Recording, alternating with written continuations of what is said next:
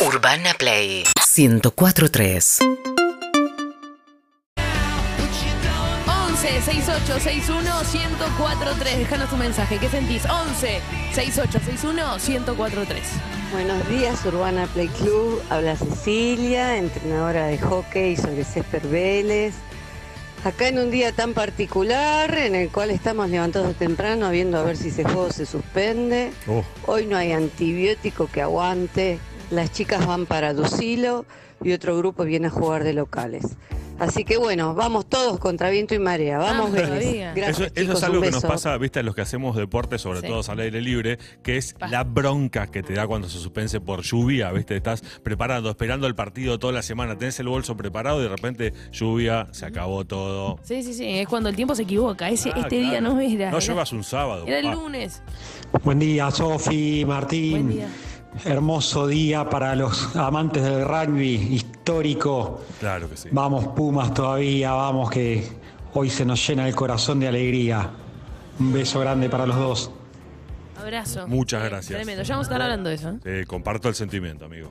Hola, buen día, feliz día de la radio para todos ustedes, son una gran compañía los sábados a la mañana. Gracias. Y vamos los Pumas que hoy histórico le ganaron a los All Blacks en tierra neozelandesa 25-18. Vamos los Pumas, orgulloso de esos muchachos. Sí, señor. Feliz día para vos también. Venga a Buen día, Sofi, buen día Martín, ¿cómo andan acá dando el presente?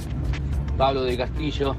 Y bueno, nada, desearles un, un feliz día en su día. Y nada, qué chaparrón en la noche, ¿eh? Qué chaparrón en la noche. Tienes razón, yo me levanté 5 y media de la mañana por la tormenta. Tres y media, tres y media arrancó Tres y con media. todo, pero con todo, tres y media fue terrible. A mí me he despertado por la, la cantidad de agua que cayó. Yo me desperté cinco, ya cinco y media de la mañana, ya estaba despierto hace una hora y me había acostado a la una y media porque volvimos de hacer la cobertura en Lago Hermoso. Me acosté una y media y cuatro y media sonó el despertador para ver el partido de los Pumas. Estoy un poco pasadito. Tipo No trabajador. les quiero mentir. Hola club, ¿qué tal? Les habla Pablo desde Santos Lugares. Un Hola, abrazo Pablo. grande, feliz día de la radio para todos. De Siete Locos a esta locura radial donde Mm. todos nos encontramos por la misma locura y por la misma pasión. ¿eh? Un abrazo grande club. Chau, Abrazo chau. grande. Socio número 481. Hola, somos Joaquina y Juana y somos de la octava Ferro y vamos a jugar a San Carlos. Aguante las granjeras. Con la lluvia igual, aguante las granjeras. Las granjeras, Las qué buena granjeras, las qué granjeras son, es el equipo de hockey de ferro. Qué Vamos. Ellas son las hijas de. Damián, un productor de TIC, un gran amigo que están yendo a jugar. Ojalá Claro. que el clima se los permita. Y mucha suerte a las granjeras hoy. Abrazo, Damián. Hola, Obvio. radio escuchas, radio hacedores, gracias. Feliz en nuestro día. Eso. Feliz día, feliz día para todos los oyentes. 11 68 61 1043. Si no querés dejar tu mensaje, lo que quieras, lo que estés haciendo, también un mensaje en este día de la radio tan particular que estamos celebrando entre todos. Pero lo que también celebramos, y muy temprano en la mañana, hace unos Claro. minutos nada más, terminó el partido. Los Pumas le ganaron a Nueva Zelanda, le ganaron a los All Blacks. Una victoria histórica Sí. en tierra neozelandesa. Fue 25 a 18 y lo celebramos todos. Te pregunto, Martín, ¿esperabas esta victoria? La verdad que sí. Sí. Eh, con Marian hablamos en la semana y él me preguntó, ¿es el momento de ganar a los Pumas? De, de ganar a los All Sí. Blacks? Eh, sí, siempre es el momento de ganar a los, a los All Blacks. Ahora, difícil, totalmente complicadísimo. O sea, bajarle el precio a esta victoria, porque los, los, los All Blacks no venían bien. Los All Blacks vienen la semana pasada de ganarle al campeón del mundo, a Sudáfrica, en un partido eh, en el cual se lo dieron vuelta con 14 jugadores. Y yo le decía a Marian justamente eso. Yo prefiero encontrarme a los All Blacks agrandados y no con necesidad y sed de victoria. Los All Blacks vienen siendo castigados mucho por la prensa. Eh, obviamente eh, en Nueva Zelanda el rugby es una religión, eh, con lo cual los vienen castigando muchísimo a Ian Foster, que es el, head coach mm, de los All Blacks, porque no se le vienen dando los resultados. Ahora, no se le vienen dando los resultados contra los mejores equipos del mundo. O sea, los All Blacks perdieron eh, cinco de los últimos 10 partidos que jugaron, incluyendo el de los Pumas, pero perdieron contra Irlanda y contra Sudáfrica. No perdieron eh, contra la cuarta división de, un equipo Sí, sí, de con barrio, digamos. sudamericanos ganando Claro, exactamente. Eh, cosa que puede pasar, por supuesto. O sea, eh, Sudáfrica es el campeón del mundo, eh, Irlanda viene con un presente realmente espectacular y los Pumas hoy dieron una muestra no solo de carácter, sino una muestra de cómo están progresando. Si nosotros empezamos a pensar que el ciclo de Michael Cheika empezó contra Escocia ganando la serie, pero con muchísimas dudas, los, eh, los Pumas